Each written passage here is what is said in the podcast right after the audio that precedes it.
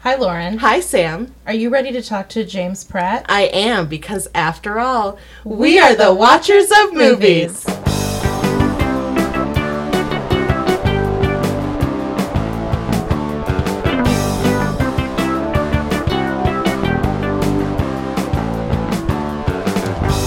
So it's really it's really great to have you on. We, uh, Yeah. I guess we should start out saying that uh, we are interviewing James Pratt today. He is an actor, director, and uh, and producer too, right? And we're excited to have you on, James. So yeah, Yeah, tell us about yourself. What's what's, What's the up? What's going on? Yeah. Well, first of all, thank you very much for, for just having the conversation. Uh, I love what you guys do, so thank you. Thank you. that makes us feel really good. And uh, j- just, I, I suppose the best way to say, like, right now, what am I doing? Uh, so, like, Hollywood, right in the middle of the, the actors' strike at the moment. oh yeah. yeah?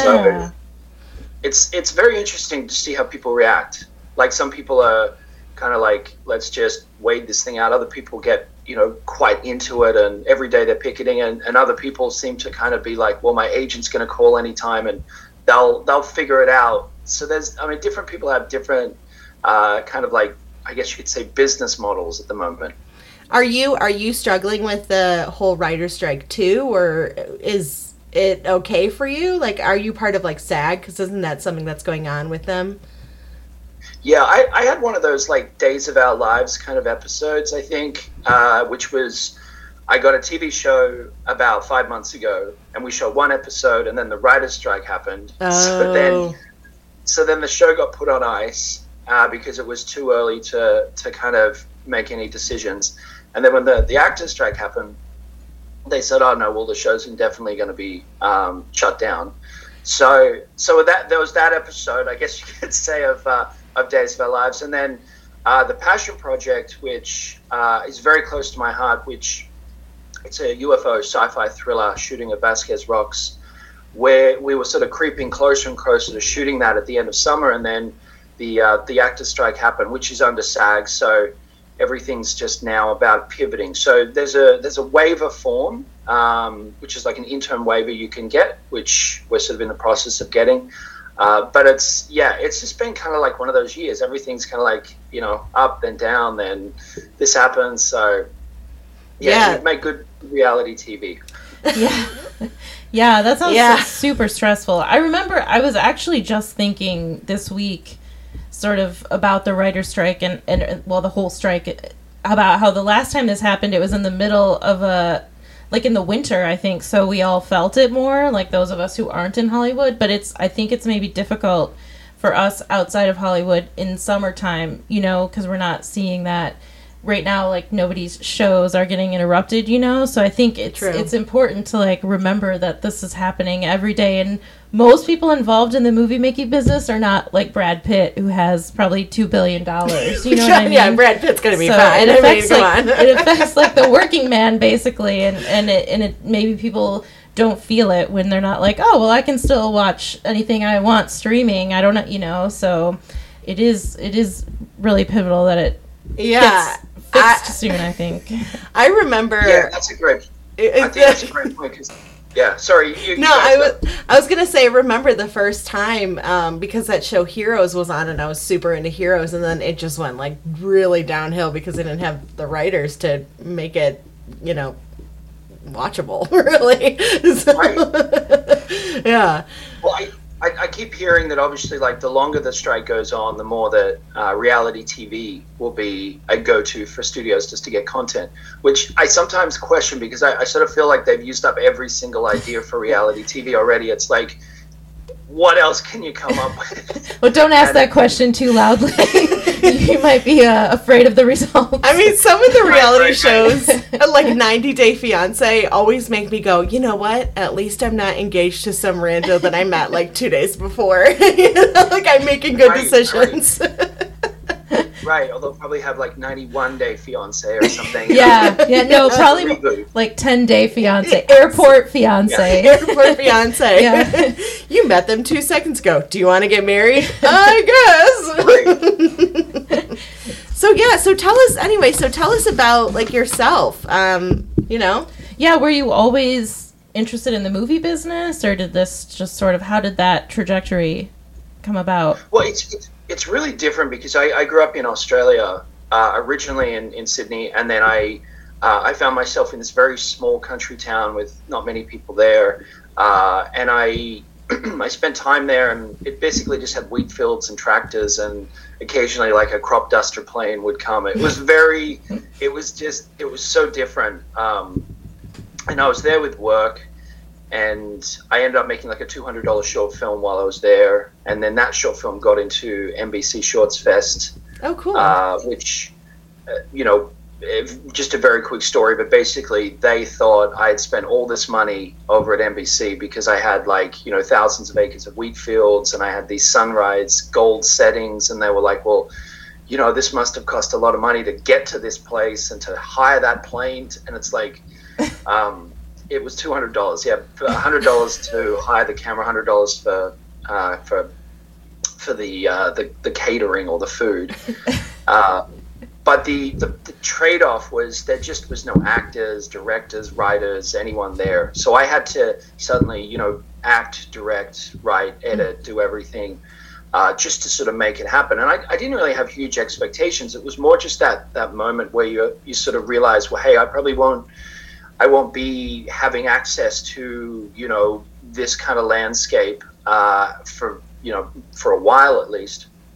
So uh, that was probably the the trigger that kind of kicked things off um, because I straight after high school I went to an acting school called NIDA, uh, so I'd sort of learned acting, but the the whole behind the scenes was very very interesting to me after that, and then that was like a good uh, you know a good segue of getting in the industry, and then that from that initial sort of uh, reaction from NBC over in the US um, about this guy in Australia that just he had this huge budget to shoot in the middle of the outback.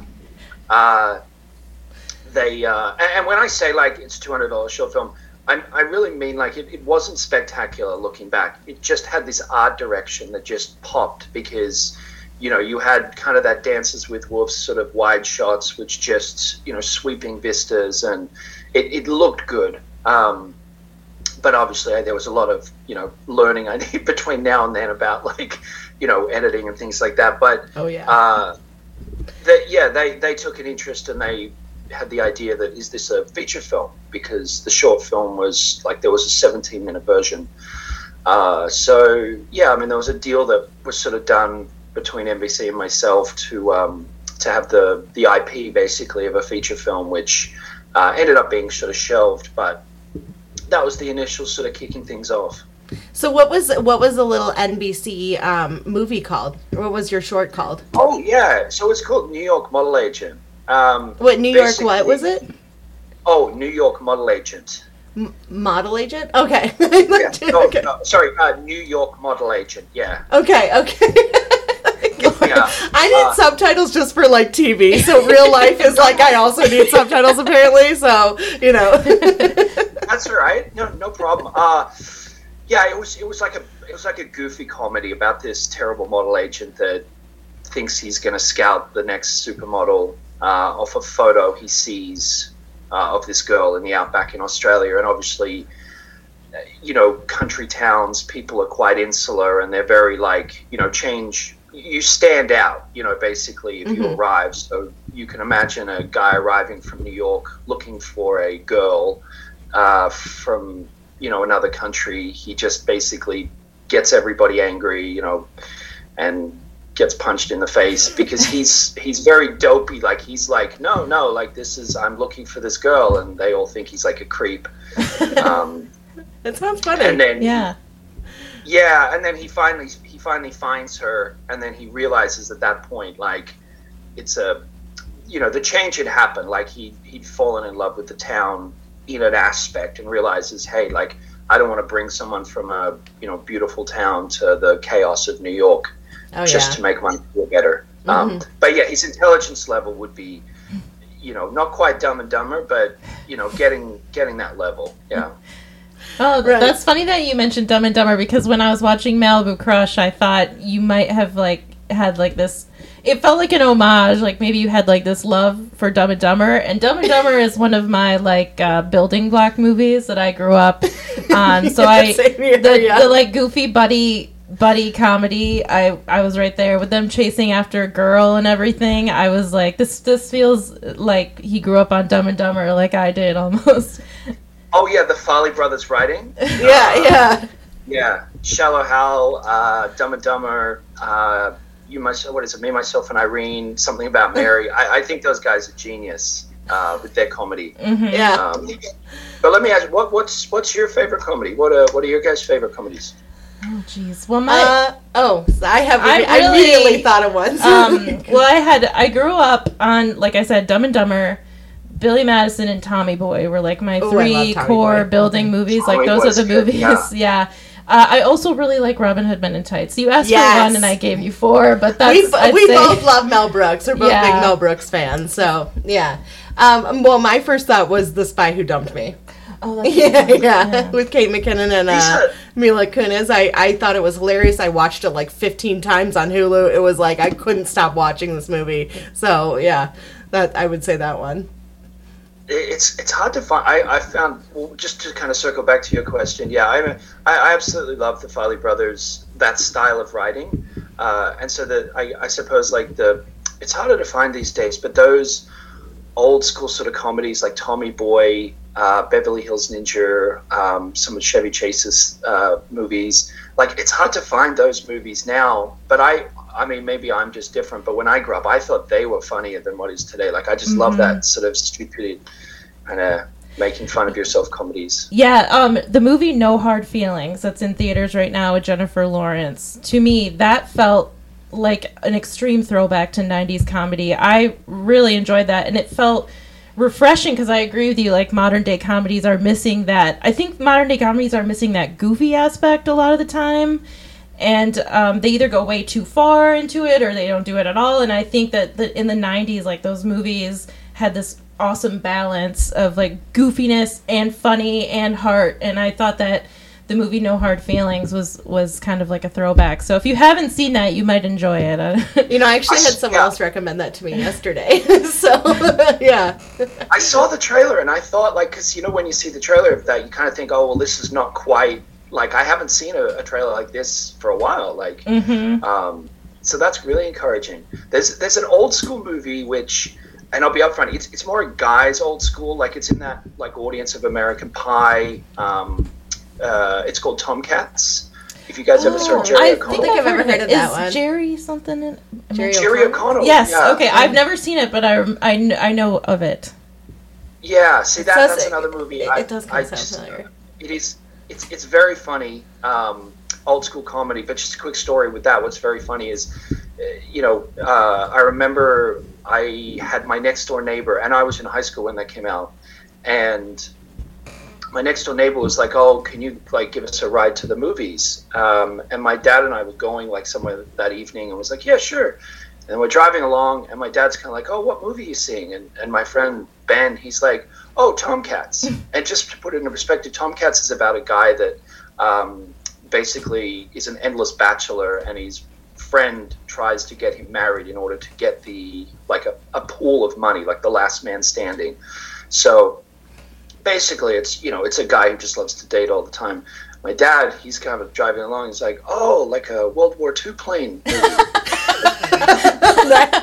Yes. And yes. my- Oh, my- dads. As I said, my, ne- my next door neighbor Ben was like he's very polite, kind of like a little bit introverted guy. Doesn't want to go and say, "Oh no, it's about this guy that's trying to get laid all the time." Like, like, so, so my friend Ben's kind of like, um, "Yeah, like I think there's planes in it." Yeah. Anyway, One or two, it. maybe. I love it. You're like, oh, what do I do? My friend's dad. I don't want to like. It kind of reminds me of something you'd say. You'd be like, "Yeah, there's a plane or, or Yeah. three or something. I don't know, maybe." Just I don't. just, yeah. I, I, no, it's it's it's funny when you kind of like think of something stupid like that. Kind of reflects the the goofiness of the movies. But yeah, and then it was kind of weird because uh, I know my dad did bring that movie up a couple times, um, like to Ben, the next door neighbor, uh, just being like, "Oh, you know, what's the movie like?" And of course, like Ben doesn't want to say like, "Yeah, no, it's a World War II movie." No, it was just yeah. My was probably people in World War II doing exactly what they were doing. You know, it's people are people. Right? Yeah, there's a link. There's a link. Yeah. Um, so we did have we actually have a couple questions that we kind of wanted to um, you know, ask. yeah, obviously, uh, we wanted to know first of all, what was uh, what, what was it about our podcast that like stood out to you that you wanted to reach out to us? Well, I thought you put a little bit of detail, like as in you talk about movies, you talk about other stuff, uh, and then I think I read somewhere as well where it's like the business, but also just having a conversation, which I thought was kind of it's nice. It's not kind of like, oh, hey, we review movies and we'll give, you know, four out of ten, three out of 10, where it's very like, you know, I guess you could say like black and white. Uh, I thought it was sort of interesting. And, and, then also just, it just seemed like you guys had like a real rapport. Like it wasn't kind of like some of the, uh, the covers where it's like they've done a photo shoot at, you know, behind the Hollywood sign and kind of made it look like entourage. Uh, oh, well, we we've yeah, been well, friends for like ten years, so yeah. we we've known each other for a while. We're just recording, we're recording conversations we'd be having anyway. Exactly. So I mean, it's a magic sauce. It's a little more refined for the podcasting, but for the most part, it's pretty much the same thing we would just be talking about in person. So, yeah. Well, I, I read I read the story. Like you guys read an IHOP. Yeah, we met. oh my gosh, yeah. So, yeah, we met at an IHOP. Uh, I was with another friend, and um, she was there by herself. I was there using the free internet. Yeah, and I was like, "Hey, why don't you come sit with us?" And then the rest is history. We yeah. just became friends. And then, well, that. and then she invited me to hang out with her at her house after that. you should tell and the she story said, about that. "That's what I'm doing okay, okay, right now." Okay, she said uh, she had this like coffee table that was a box, and she was like, "This is where I'm going to." It was put... a huge trunk, like a steamer trunk almost. I told her. I told her that my friends that I I told my friends that I'd met somebody at the IHOP and we were going to hang out. I met a new friend, and they were like Samantha, she's gonna rob you. And I was like, she's not gonna rob me. So I told, I was telling Lauren this, and Lauren said, yes, and I'll put your dead body in this box. and that was when I knew that we were gonna be friends, I guess.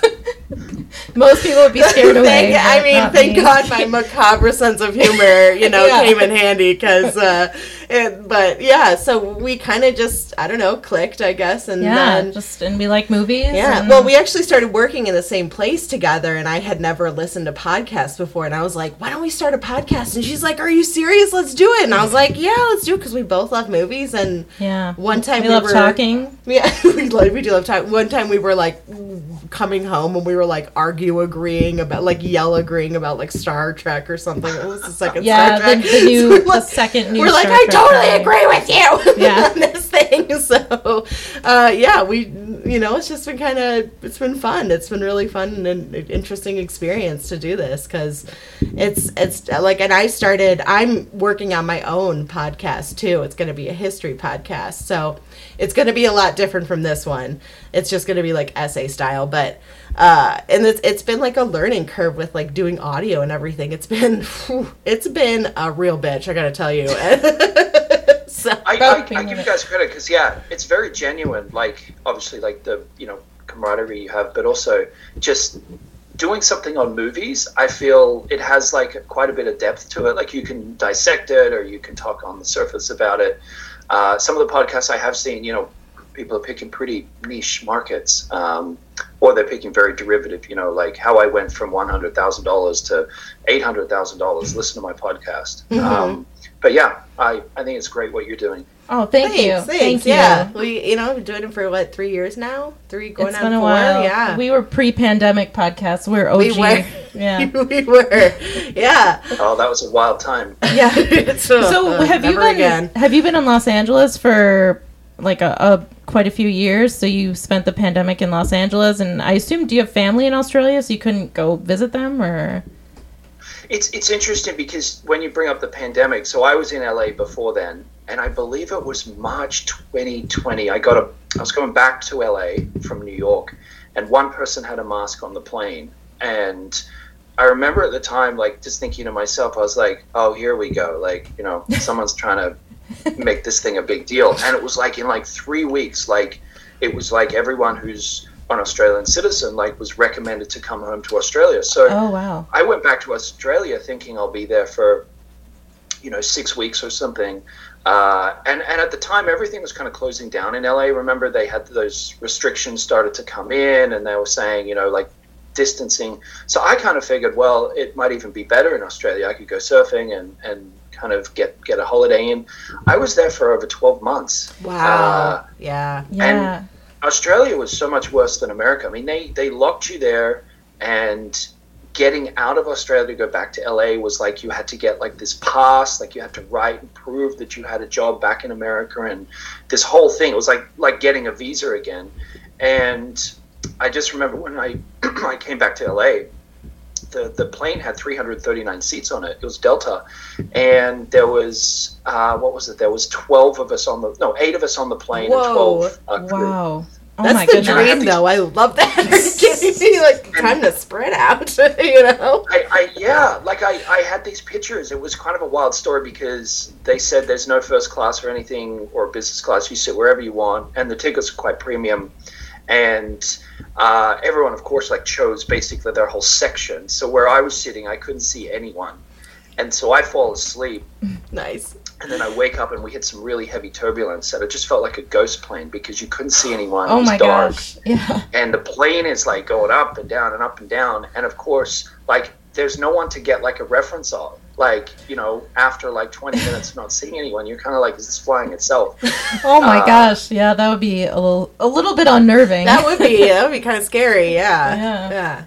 So, yeah so so I- back in la and, and that was when i shot malibu crush so i was in Okay. australia and that's why some of the scenes uh, faking america for the us uh, sorry faking australia for the us were shot in australia uh, and then obviously finished the film and then went back to, to la okay. uh, and the, the movie was in post. Wait, so Okay, yeah. actually, I have a question. I I have a couple. I have like, oh, hold on. I have a Oh. a uh, a writing tablet here that I want to. Um, Sure. so I actually on my on my questions, I I wrote where was it filmed. So the entire thing was filmed in Australia. Yeah, so we we shot, I would say, ninety percent of it in Australia, faking Australia um, to look like the US. And then I have a friend of mine who's very very talented cinematographer, Stephen Napolitano. Uh, he was back in LA at the time, and I I said to him, "Hey, can you give us some B-roll down at Santa Monica and Beverly Hills?" So he went, and that was again like being creative during COVID. He sort of went. We had some FaceTime while he was shooting, and then he shot some really good stuff uh, down there. And then he sent that over to us, the footage, and then we were able to kind of put it all together. Uh, so there is a little bit of, of Los Angeles that's real, but uh, yeah, pretty much everything was in Australia. Yeah, I thought it was it was it was well faked. I thought it was I thought it was Los Angeles. So I, you know, I Oh, mean, that's a huge compliment. Yeah. I mean, I was I was like, oh yeah, this is uh, definitely you know. I mean, I thought it was California. So Yeah, I Yeah. actually, when you mentioned earlier uh, some of your your first short film that you had these like beautiful vistas, I thought you must just have an eye for photography because both the Australian section and like the part that was like in Malibu Crush, um, when it was like your younger self or that your character's younger self ask like trying to force Bridget to marry him. And there's like this Oh, the beautiful sunset. scene, yes. There's like beautiful Yeah. sunset. There's just like these beautiful vistas in the movie, and it looked like maybe there was some drone shots coming in over the coast, maybe if I'm right, in Australia. And I, I think you had some really, really cool like I agree. big shots and really pretty scenery in it. And I, so you must have an eye for photography because it sounds like that's was incorporated in your first uh, short That film as well. We were, we were trying to push the production budget up because it was very, very indie film. Like it was shot on basically no money at all. Uh, but that was like an area that, yeah, like I thank you for the compliment. I think I need to give the cinematographers all the credit though because Stephen and Connor uh, and this Italian guy, uh, Eugenie, um, who shot some stuff as well for us one day. Uh, just have like I know what you mean. Like some of these shots do stand out really well, and it pushes the budget up as well in a film. Um, but it kind of separates it from being like you know horror films got that darker sort of look, and then you know in the color grade, you know some people make it like a minted or a tint look to give it a more hard edge. It's like it's very, I guess you could say like Miami vibes, you know, like clean water, Yeah. aqua blue. Mhm. Uh, so, yeah, yeah, but yeah, it was it was fun. Yeah. yeah. Um. Okay. So I let's see. I'm I want to. Sorry, we're kind of going back and forth on this. Uh. So. What was um, like the triggering moment or event that made you decide to pursue film? Or if, if you have one. That's a good question. Uh, I think you know, just during in Australia, it's a little bit different. Uh, like, there's a lot more emphasis on like you know swimming and surfing and sport. There isn't like a big Hollywood uh, sort of, or let's say, big entertainment industry. To be fair, so I think you know it wasn't really on the radar. And then I finished high school, and I just know I think when I started auditioning for NIDA, which is like a, a, a pretty decent acting school, um, well, it was back then. Uh, the you know, I started falling in love with just all the creative process, which I didn't really have earlier. Because again, you sometimes don't really pursue things if there isn't an opportunity like right in front of you. So then, yeah, like learning to kind of be a little bit more creative, uh, and I, I, sort of really enjoyed that. And then it sort of, you know, again, the more I learned, the more I enjoyed it. So. So, do you like being a director or an actor more, or like what's you know, which which one is your I, favorite? I, I, really like it. I really like the more, but I mean, probably directing is becoming more and more exciting. And then my day job as a producer here, so kind of you do start to fall in love with using, you know, thinking about this and then learning about tax credits and then negotiating deals here. Like you, you do stretch yourself a little bit, which is I think really exciting. Uh, I think if you want a really good job, like an actor is a pretty damn good job. Like they pay you to sit in the trailer, they give you all the like you know luxuries that you would like. You you go there, you do your scene, and then if the movie's good or the TV show's good, like you get all the credit. But like I said, with the, those shots that you said, you know, like the cinematographer often doesn't get the credit because they made the film or the editor did such a good good job in post. So I think, like I think an actor is a really good job, uh, but I do like stretching myself uh, and learning. Yeah, yeah. Um, yeah. I let's see. What well, I did I have a. Oh yeah. So if you have anything. You wrote and directed Malibu Crush, which I don't think we've mentioned, but that's the the latest project that's available on Amazon. That's what we watched. But you said earlier in the interview that you have a project coming up about UFOs. So that's Descending your... Skies, right? Descending Skies, yeah. Yeah. So yeah.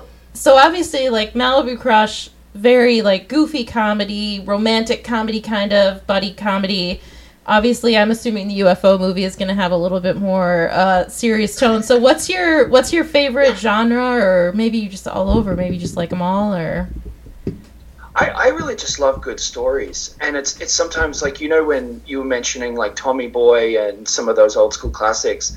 Uh, like they're amazing and then also at the same time back in those days movies like dances with wolves for example like you know a movie like that so i i, I just love really nice stories and sharing that uh, but I, i'd say probably yeah that that whole farrelly brothers that sort of stupid comedy which started with that really that model a new york model agent uh, short film i think that's always going to be sort of underlining somewhere as the as the passion Mm-hmm. I yeah. understand that. I understand that. So, what are your top five favorite movies? Yes. Or, I mean, like that might be hard. So, just five movies minds. you really like. Like, I would love to. I would love to hear. It, you know, because you guys review movies. I would love to hear yours as well. Oh, okay. sure, uh, yeah.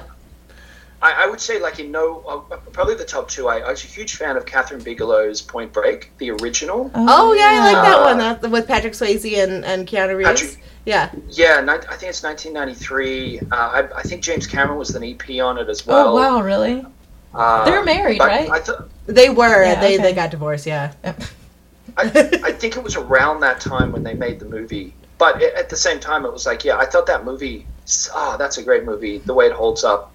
Uh, I think so Kathryn too. Bigelow is really talented. She mm-hmm. is an mm-hmm. incredible director. Yeah. Uh, so I thought uh, that's that's their Dumb and Dumber. Uh, huge fan of. Uh, let's see, it's it's hard after that. Like I, I, I like the James Bond movies. Oh, okay. Goldeneye, um, that's the one. Yeah, I like give Goldeneye.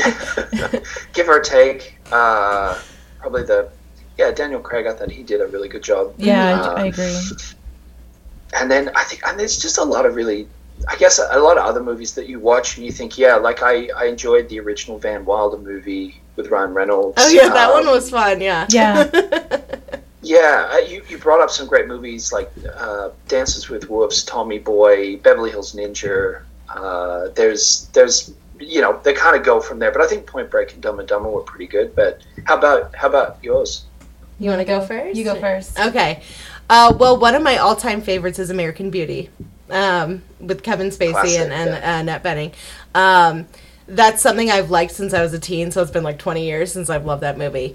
Um, uh, Sound of Music probably is one of my top favorites. Yeah, that's a classic. Um, gosh, I mean, I have so many. It's like, you know, it's like a, I'm like, oh no, I can't think of. I'm like, what's a movie? you know what I mean? Have I ever There's even seen many, a movie yeah. before? Yeah. Um, Howl's. Oh, you know, I have a I have a Breakfast at Tiffany's. You can't uh, see it, it's poster. off You can't see it, but it's right there. I would say Breakfast at Tiffany's, Howl's Moving Castle, Elizabeth. what Elizabethtown. Oh yes, yeah. well, That's we actually very much connected. That was kind of like our 1st Mm-hmm. movie I think that we connected on because um, it wasn't a very popular film. I think because of the casting, people were maybe like iffy about seeing it. It's with Yeah. Orlando Bloom and, and Kirsten, Kirsten Dunst. But we both. I was like, "Have you ever seen Elizabethtown?" She's like, "I love that movie," and so we kind of just connected on that, and it's it's a great film. So yeah, yeah. What about yours? Interesting. Uh, Interstellar is probably my favorite movie. Um, I really like Dazed and Confused. Uh, Elizabethtown as well. That would have to be in my Rushmore and um, Rushmore's fun. Adventureland with Kristen Stewart and Jesse Eisenberg, which is, I think, also gaining a lot more traction after its release. But when it was initially released, I think it was kind of passed over. But I think it's it's a really good movie about like work nostalgia before you get your real career, and, and I think it's good. Yeah, I wanted to see. I think I wanted to see that, but I mean, I love Kristen Stewart. I'm a huge fan, so I've been. I, I, I don't care. I'm a huge fan. I love her. She's good. I like her. These are fantastic. Yeah, I, I, I think like it's you forget about some of these too. Like I, you know, Interstellar, Rushmore, uh, like all of these films have those little intrinsic um, quality that makes them different from just like a you know movie of the week or just what you see. Mm-hmm. Yeah, Yeah. I think like I, I can I could probably watch most movies over again, but there are some movies that you know you can just like put on and watch. Like I could go to an exotic location and turn the TV on in the hotel. So I'm in this exact like let's say I go to Australia and I'm only there for a week and a half, but I turn on the TV in the hotel and Dazed and Confused is playing. I'm gonna sit in the hotel and watch Dazed and Confused and then go see Right, right, Australia. right. You know, so it's that kind those kind of movies. I Right, think. right, yeah. yeah, yeah, And you know, a a thing like American Beauty has, it's it's changed, or my feelings towards it have changed as I've grown older. Initially, um, the like relationship between Kevin Spacey's character and and uh, uh, what's the hell Mena is her Suvari. name? What was it? I mean, yeah, Sophia Suvari. I thought was like kind of sexy when I was a teen, and then I grew up and I went, actually, it's pretty gross that he's uh, pursuing a 16 year old. So that really changed my point of view. But it, I still love that movie just as much as I did when I was a teen because it's a great film, you know. So it, it holds a special Oh, yeah. place in my heart. Yeah, yeah, It's interesting because you look at like directors who do one good film like that, like Sam Mendes. Uh, kind of like they tend to just, you know, I guess you'd say like they don't go and just do a smorgasbord of films for the sake of it. Like they they build from that, and then it's like you know, I thought he was really good with with James Bond. yeah. He did Uh, Skyfall, didn't he? Yeah. Yeah, he did he did a couple, but Skyfall I think was his best one. Mm-hmm. Uh, so yeah, I love that work. It's it's interesting too because I think sometimes the, the key is there's always good performances. Um, Yeah, kind of like a side. definitely. like, It, it just it reminds me actually of a, a really kind of strange story, but it's also very funny. But when I first was at NIDA, it's quite a serious acting school. Like Cate Blanchett and Mel Gibson went there, Oh and wow. um, Alex O'Loughlin, Sam Worthington. Like there's there's a really good, solid alumni. But I remember like this one particular class, we had a uh, a, a brand new teacher who was super serious. Like there, there was I don't think he laughed the entire year that year, ever. Um, and he was like hardcore acting. And I remember he put us all in this circle, and he's like, "I'm going to go around the room and I'm going to evaluate you. Uh, tell me why you're here and who is your favorite actor." What is your who is your daddy and what does he do? right? yeah, it was it, it, it was it was very like there's no room for error because and obviously everyone's standing around and uh, there was one of my friends from from there. He's like he's he's pretty funny most of the time. but he's standing there anyway. We're going around, and everyone's saying, "Oh, like you know, my favorite actors, you know, Meryl Streep or, or Russell Crowe, and I'm here because I want to win an Oscar." And then it, it got to my friend Harry, and he thought it would be funny to say his favorite actor was Jessica Simpson, and he wants to win an Oscar. I swear it was like that point where it's like when were talking about good movies and bad movies. It's like, and no disrespect Jessica Simpson, I don't even think she wants to be an actress, so it's, it's nothing against her, but just like you know, you know, Oscar winner versus anyway. For the whole year, this guy just wrote my friend Harry, and it just it's very i think people see movies as either like really good like like you were saying or they're you know i'm not going to even try and watch it again or it's a terrible movie Mm-hmm. so it's kind of that whole uh, you know a good movie either stands out or it doesn't i'll watch it again or i won't Yeah. Um, Yeah, for sure. so I think also Yeah. to piggyback on what you said about performances, that how difficult comedy is, and I think people maybe overlook comedy, but they don't realize how difficult it actually is. Like for everything Russell Crowe did in Gladiator, like Jim Carrey doing in Dumb and Dumber is just as difficult. Difficult, you know, just opposite ends of the same spectrum. I don't know. I think comedy Well, needs its like. Yeah, well, we were talking about Will and Grace, and because I was, I've been rewatching it, and I was talking about Eric McCormack, and I was like, he's not really like a funny actor, you know, like all of his lines are like, I'm like, I don't even crack a smile at your lines, like they're just not funny. And you were saying something like, yeah, he's definitely not the strength of the show, like he's not the comedic strength of the show, and I think i you're right. It's there's certain people have that charisma and um, are able to be funny, and some people just don't have it, and that's you know it's fine, but it is what it is. So. I mean, not everybody can be like a dramatic actor. Or very comic true. I mean, but not it's everyone just- can be Daniel Day I Lewis. like,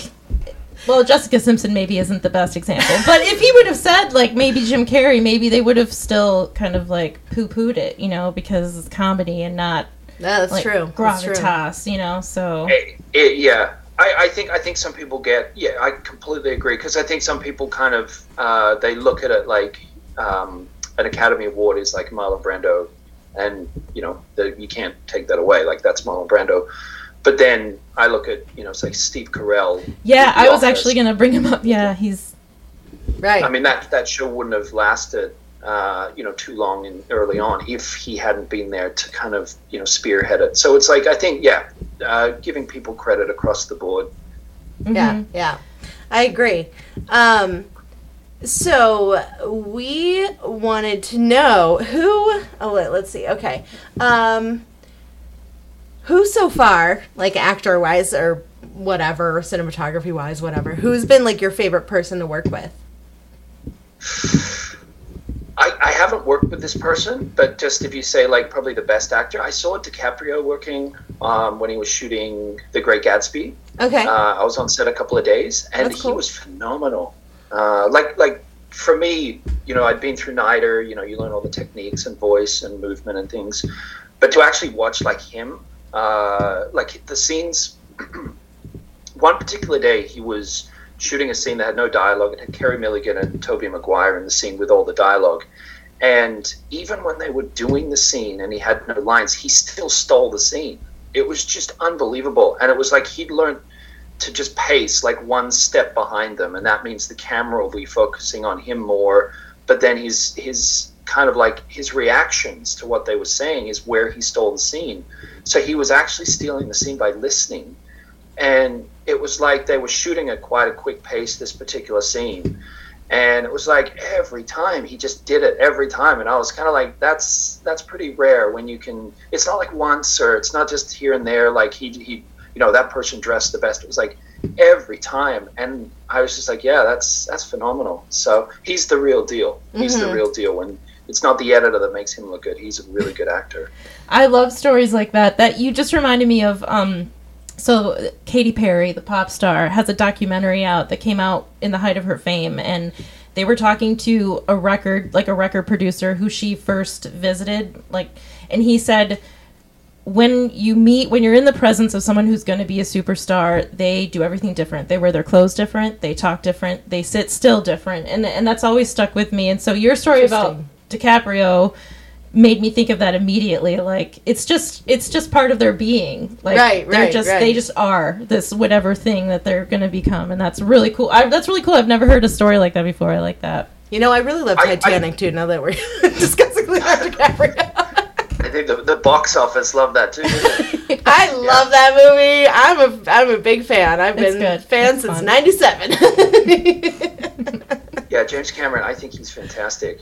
I, I think what you were saying, I, I, I looked at it at the same thing. I think occasionally you see people that were born to do something and they are pursuing what they're meant to do. It's like, you know, Michael Jordan or, uh, you know, professional motorcycle rider or surfer. It's like when you see them in their element, it's really, really hard not to just be fascinated at the skill Yeah. because it's rare to see that. I think a lot of people, it's the other side. It's like, oh, they're an actor, a singer, a writer, director because uh, it's not really what they want to do. It's just, you know, that's the coolest job or that's the, the fastest way to make money. And it's, yeah, seeing someone in their element is special. hmm yeah, yeah, I bet. Yeah. So actually, that um, leads me to my next question.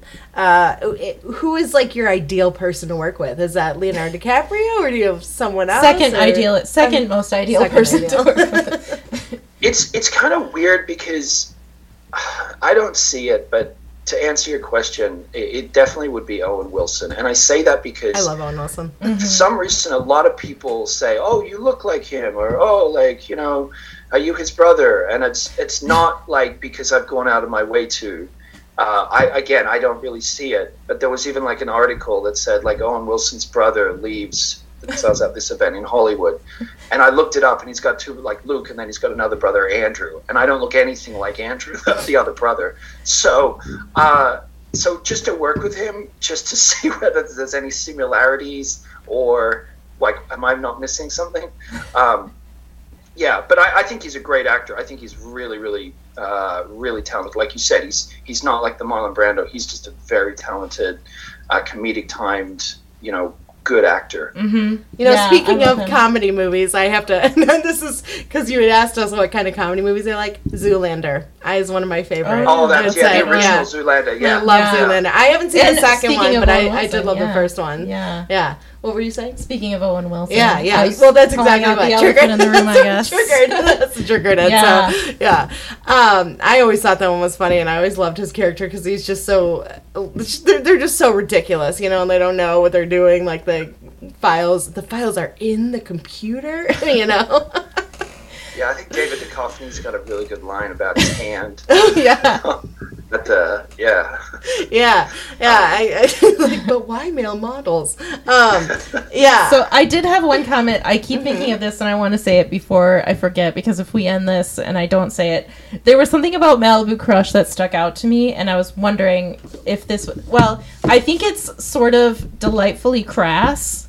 Uh, there's a lot of like really like there's like dirty jokes and then it goes like one step further. There's and i was just wondering is that something that you sort of had carte blanche to do because you were you know so involved and you created and everything? If if, if you had taken that movie to a bigger studio would they have tried to like tone it down? Or because i thought someone was really funny like the friend i think is his name dewey? Dewey. dewey was Dewey, when- yeah, I'm, he's really good. I'm gonna like foray into Ste into um Chris Farley on SNL where I just tell you scenes in the movie that you created, but they're sitting in the they're they're sitting in the truck and Dewey says something like, "Oh yeah, she wants you to send nude photos." While you're on the toilet masturbating, and I was like, "That extra like, is that is that something that you were able to just do?" Because I was just wondering what the difference between jokes like that, if if there's if big studios would sort of put the kibosh on that, or if you would still have that sort of freedom. Yeah, it's it's. I remember that clearly because there was actually more than that in the edit um, that kind of got cut down. Yeah, it's a really good question because I think the the so so everyone who hasn't seen it, just so they know, it's it's a very indie comedy stuck in lockdown in Australia before being able to go back to Los Angeles. Decided to make this, you know, goofy. I would say uh, a mix between Dumb and Dumber, Shallow Hal, uh, American Pie, in that sort of vein comedy. So the the pros are when you make an independent film like that and you don't have a big studio behind you is you can shoot it however you want and then the best thing to do is you know shoot so that you could peel it back in the edit rather Okay, than shoot yeah. it like G rated and then try and sell it as like American Pie, but you've shot it very much like movie of the week. So initially, my thoughts were, yeah, like let's try and get as close as we can to some of those like 90s comedies where, you know, they make fun of themselves a lot, but they're also kind of like, if it's a comedy, it's a comedy. So that was kind of like the intention. And then in the edit, we sort of peeled it back a little bit. And I think the, the, it was funny because the distributor always comes along and they have their audience. So they kind of say like, "Hey, the audience is going to be guys that like hot chicks," or "This is an audience which is like everyone that loved American Pie will love this," or "It's this age group." It was funny because the audience, you know, the distributor in Australia, they were kind of like, "Yeah, I think it's a full-on comedy," but then the distributor in America was saying, "You know, I think it could come under rom-com." And then in the back of my mind, I I'm thinking, that. "Yeah, I think some of those lines some of those lines might need to be taken out to make it more of a rom com. So I think it, it sort of depends that that third, like you said, if it's a studio today, I think they probably really peel it back and make it more of a rom com. But five years ago, a studio would have been like, no, we want more of that American Pie. Like, Okay. so yeah. Well, I really liked So- that you went there. You went there on multiple, like multiple times in the movie. The joke like went to the extra place. Then I was like, oh wow, I didn't expect that. So I actually had a question for I you. really- I want to know if I'm right or not. I wrote down uh, Dewey is the kind of guy that thinks strippers are into him. yeah. Oh yeah. yeah, uh, the Dewey character, he's he's he's the guy. Um, yes, he thinks strippers are into him. Uh, the scene where he asked um, he asked the the husband to leave so he yeah. could pursue a life with his wife and kid uh, of nothing. Um, yeah, he's he's that he's the star of the movie. Like he is the comic relief, but he's also the guy that has the big heart. And I think he was written in that element of like back in the '80s and '90s where you had Chris Farley, who you know causes mayhem, delusionary in some ways, but has a big heart, and so you root for the underdog. Uh, rather than oh he's just crass and loud and says crude jokes and we like him because he says that it's you know there's a lot of heart underneath um, and, and Dewey's character uh, like if there was you know we I'd sort of written it so that if Michael had ended up with Bridget at the end of the movie which would have been more a rom-com style movie but if he had I'd written it so that Dewey would actually then try and break them up because Dewey wants to be like you know like the number one Oh, oh yeah, yeah, that makes- yeah. yeah, I can Well, see that, yeah. Jealousy. Yeah, I, can like see that. I Yeah. can Yeah. see that. Yeah. So it was like, so it was like, you know, at the end of the movie, if it was a rom com, you know, happily ever after. Um, and then yeah, Dewey would be like, "Oh, Michael, I saw her cheating on you," like, like, like just in that subtle way to try and break them up so he can stay the best friend. so yeah, So were you did you uh, have the ending with Michael ending up with Emma or, or kind of like starting a relationship with Emma? Did you initially have that or was that something that was like added later because you wanted the rom-com element in there?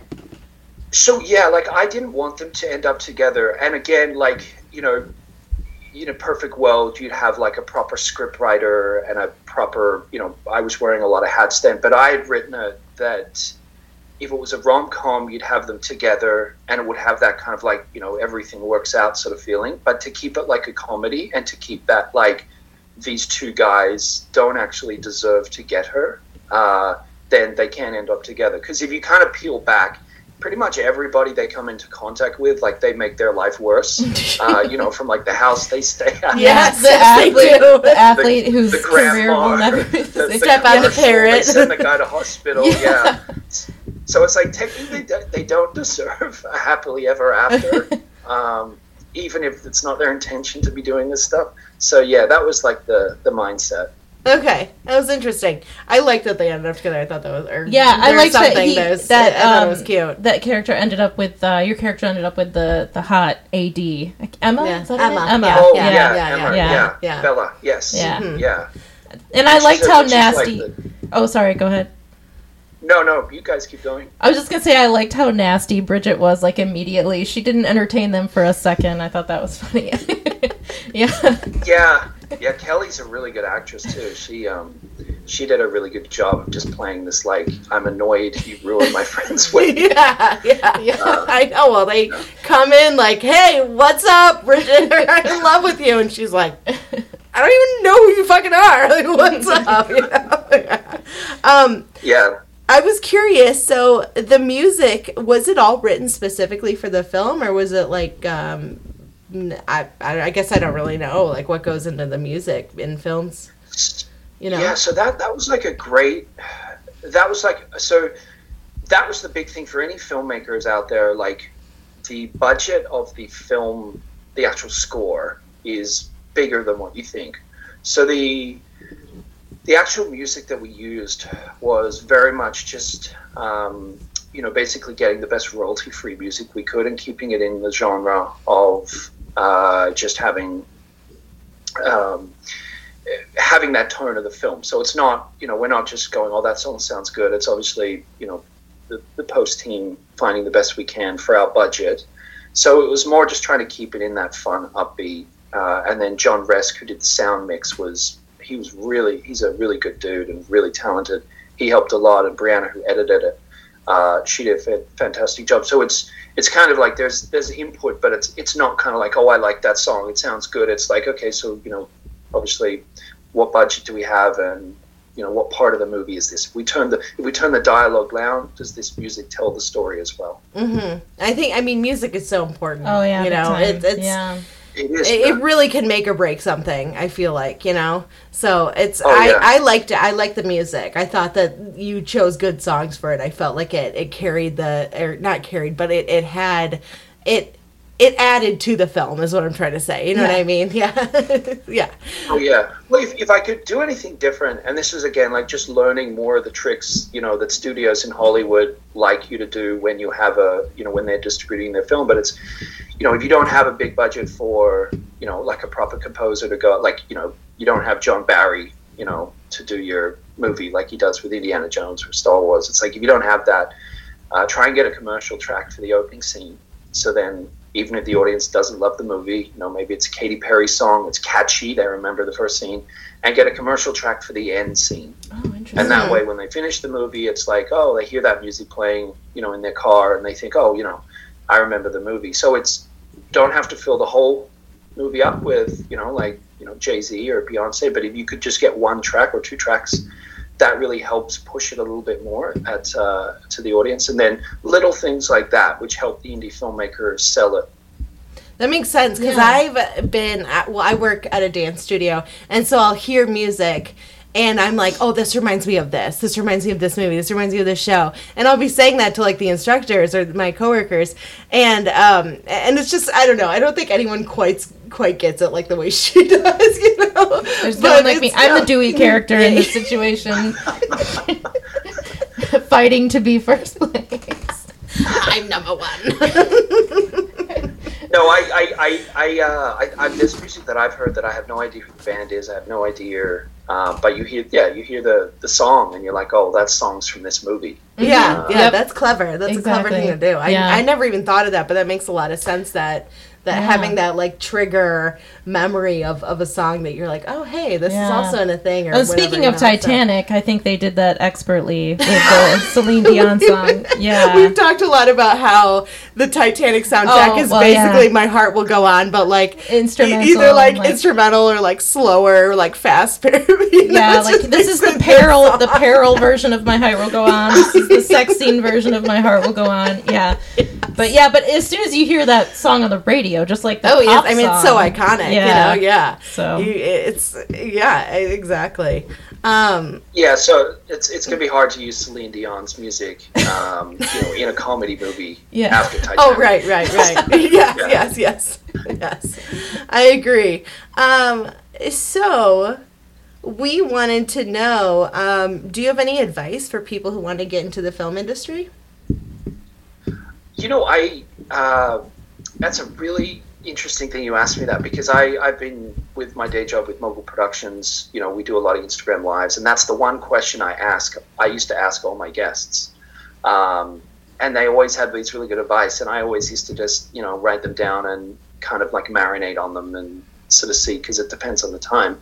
Um, what like with that question, any specifics like wanting to be an actor in the industry or behind the scenes or Um, I guess like I don't know. I'm thinking behind the scenes Yeah, first and I think so, foremost. too, like, yeah. like anyone who wants to get involved in the Maybe, like, actual direct- craft of like creating movies or Yeah, any like, aspect. yeah, yeah.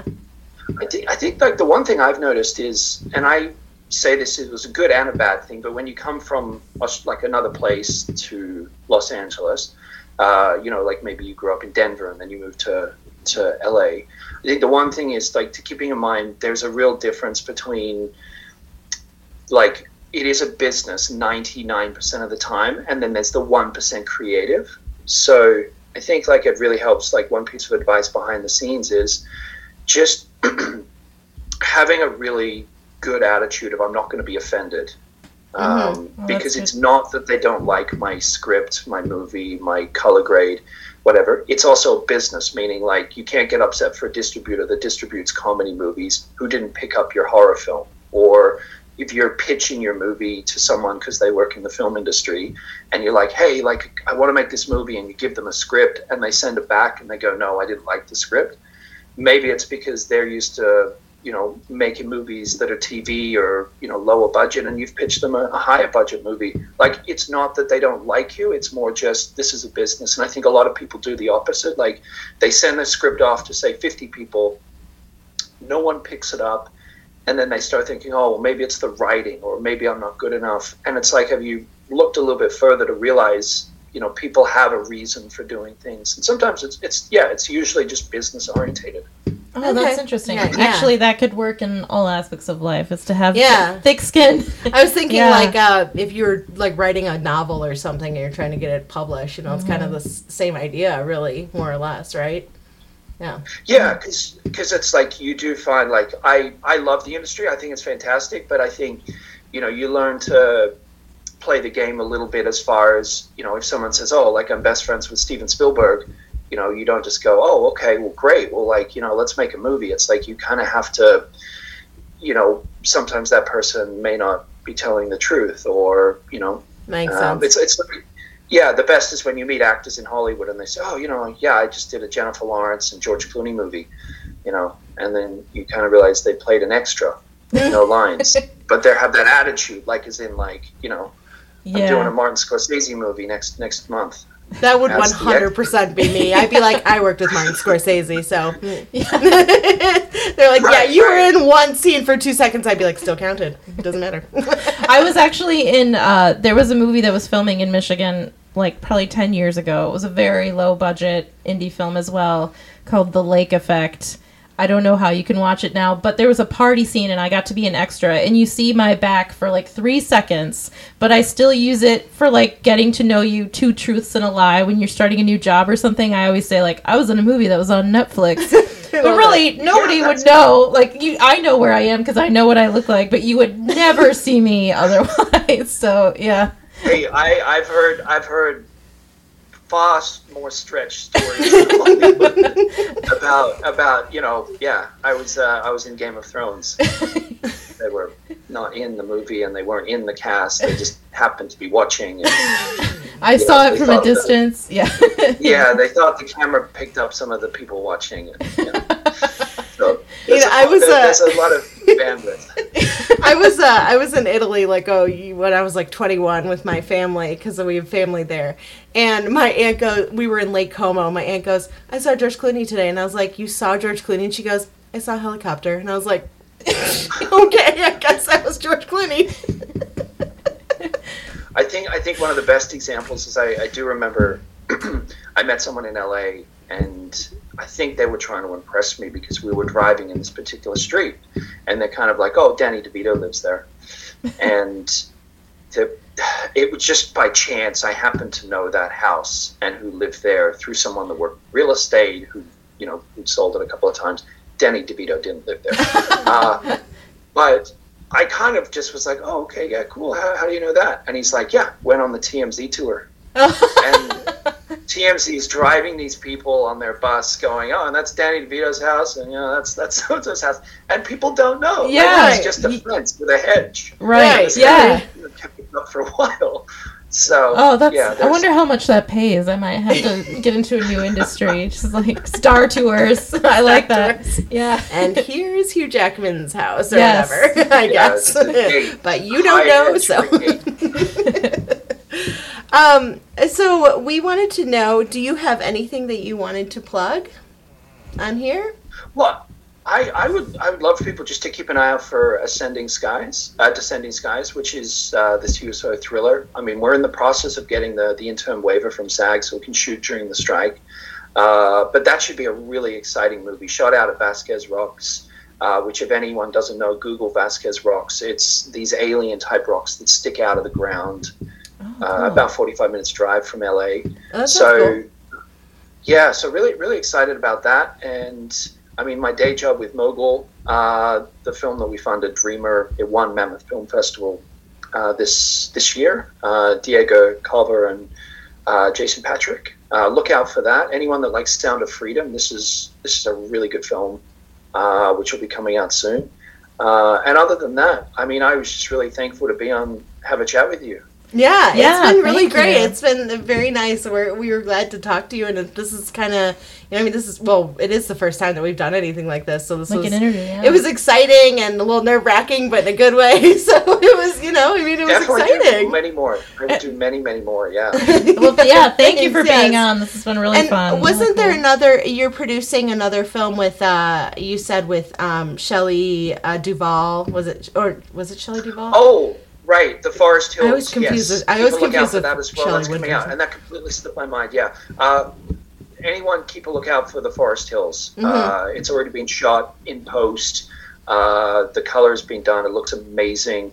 Uh, it's a horror film. Uh, Shelley Duvall. Uh, anyone who remembers Ed Furlong, uh, Terminator Two. Yeah. I didn't even know he was still in the business, so that's really cool. Yeah, both of Yeah, them there's were kind of took a break, right? Yeah. Yeah, so so so yeah, I mean, there's some there's a horror film, there's the thriller, and hopefully I can revisit another Dumb and Dumber movie uh, coming up soon. Yeah, yeah. Yeah. awesome, So- awesome. Yeah. Thanks for being Also, on. thank you Yeah. so much for being on. It was really nice to meet you, and Yeah. it was nice to see your movie and watch it. That was really exciting, and it's been it's been very fun. Yeah. Yeah. Thank you so much. I really appreciate that, and, and likewise as well. All right. Awesome. I guess. Yeah, I hope the strike ends soon for you. Yes, and seriously, I know. Out. Otherwise, next time I'm on, I'll be plugging a reality TV show. Oh yeah, there you go. 91 yeah. Day Fiance. 91 Day Fiance. Yeah. yeah. One Day Fiance. Yeah. Registered Alright. trademark. You better copyright that because Yes. yeah.